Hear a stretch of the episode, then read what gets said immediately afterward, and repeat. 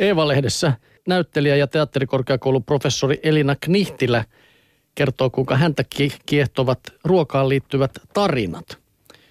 Hän seuraa mielellään ruokalehtiä ja blogeja. Reseptien lukeminen on tapa rentoutua. On hauska haaveilla, mitä ruokalajeja kokeilisikaan, jos aikaa olisi enemmän.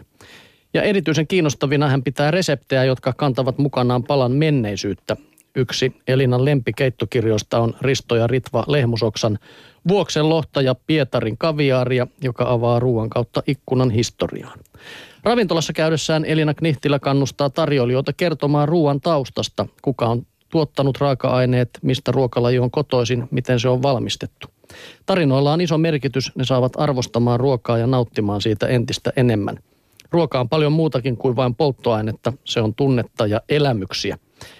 Ja ruokatarinoita irtoaa näyttelijältä itseltäänkin. Hän kertoo värikkäästi, kuinka Barack Obama sai lahjaksi Oravalan viljasta tehtyä tuomon luomuleipomon ruisleipää ja kuinka hänen iso iso mummonsa oli karjakkona kartanossa, josta toimitettiin maitoa Tsaarin hoviin. Ja tämä on ihan totta. Wow. Tämä tarina, jossa olen ollut kyllä ravintolassa, missä ennen sitä ruokailua, silloin on ollut kyllä isompi porukka silloin, niin siinä on kokki käynyt sitten kertomassa kaikesta, mitä syödään etukäteen. Joo, se on ihan hyvä. Mm. On ihan kiva tietää, mitä syö nimittäin, jos tota, kesämenua alat ala YK alkaa toteuttaa, niin sen jälkeen mä ainakin haluan tietää, mitä mä syön. Aha. Tiedelehti kirjoittaa tästä ja kysyy, että tuliko mökille se yllätysvieraita. Silloin on uhkana, että ruoka loppuu, mutta ei hätää. Nyt sinulla on oiva tilaisuus olla ruokatrendien kärjessä ja pelastaa samalla maailmaa. Mikä parasta, vierat voivat osallistua ruokansa hankkimiseen, eikä heille tarvitse keksiä erillistä viihdykettäkään.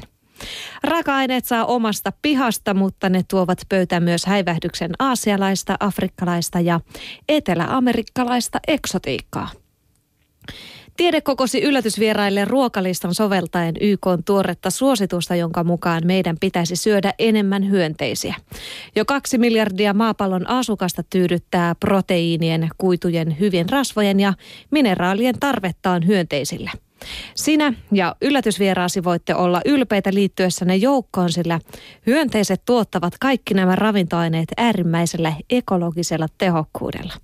Jos tähän asti grillissä on tirissyt kasvihuonekaasuja, höyryävää nautaa tai possua, loppukesä on sitten hyönteismenun aikaa. Ja tässä on sitten tämä upea menu. No, annat se ei siis riitäkään, että kun ajaa fillarilla ja kärpänen lentää kurkkuun, niin ei, ei, pitää vaan syödä. nyt nyt lähdetään okay. niin oikeasti hifistelemään hyönteisruoalla. Alkupalaksi kuoriaiskeitto, muurahaisen munakrutongit. No ehkä se menisi ihan hyvin vielä. Kuulostaa siltä, että vielä menisi. Niin. No pääruoka ei tämä. Rapeat hepokatit, barbecue-kastikkeella tietenkin ja malluaisgratiini. Sitä mä en tiedä, mitä no niin. tämä malluaisgratiini on, tiedä. mutta ja sitten toinen vaihtoehto, hyttyspihvi maustevoilla ja perhosen toukka pyree. hyttyspihvi. Okay. Si- siinä saisi olla mikroskooppi mukana, niin. että näkisi mikä, millainen pihvi. Sitten jälkiruokana friteeratut mehiläisen toukat, hunajaa ja jäätelöä. No joo. Tämä on YK-laativa kesämenu, mutta tämä voisi olla myös ihan hyvin laihduttaja-menu. Tämä on no sellaista, niin. että nälkään jäisi. Mä en pistäisi tosta yhtään mitään Montako suuhuni. hyttystä pitää läiskiä, että saadaan siitä pihvi? Pihvi. No joo. Otetaan vielä kotiliesi-lehdestä tähän sitten juureksia mukaan, nimittäin nauris. O, milloin olet viimeksi naurista syönyt? Oletko syönyt? Tota, oiskohan tuolla isompaa ja ruokalassa ollut joskus ollut tässä joskus, keväällä? Joo. Mäkin rupesin muistelemaan, että jotain mä oon syönyt naurista tai lanttua. Tykkäsin joskus syödä ihan raakana. Mutta oliko se niin, että lanttu oli aika puisava ja tämä nauris oli nimenomaan hyvä? Tai toisinpäin. Kummin päin se muuten on. Onhan sitä joskus saanut maistua. Jompaa kumpaa olen kyllä joo. No lanttua mä syön ainakin lanttulaatikkona. Niin, no Joulu. se on siinä tutumpaa. Mm. No joo, mutta tässä on sitten nauriksen käyttöön tämmöisiä ohjeita. Kevätnauriit valmistuvat alkukesästä ja ne nautitaan yleensä sellaisenaan raasteena tai lohkoina. Mehukas valkoinen kevätnauris ansaitsisi päästä uuden perunan ja parsan kanssa samaan kesäherkkumaineeseen. Tarjoa kevätnaurista salaateissa raasteena tai ohuen ohuina viipaleina carpaccion tapaan. Ja voimakas makuinen talvinauris on parhaimmillaan kypsänä uunissa tai grillissä haudutettuna keitossa, vokissa, padoissa, kasvispihveissä, pyreenä tai soseena – tai leipätaikinan joukossa. Muinaisina aikoina nauriita syötiin kasketussa pellossa haudutettuina ja sopii kokeilla nykyäänkin nuotion hiiloksella. Siinä oli tämmöisiä vinkkejä. Se on muuten varmaan aika hyvää, hiillostettua naurista. Sitä, Joo.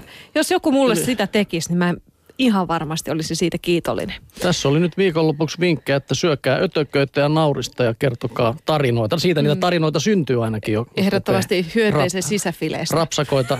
niin, hyttysen sisäfile. Siitä meille viikonlopun unelma-aattereet. Kiitos Jussi. Kiitos.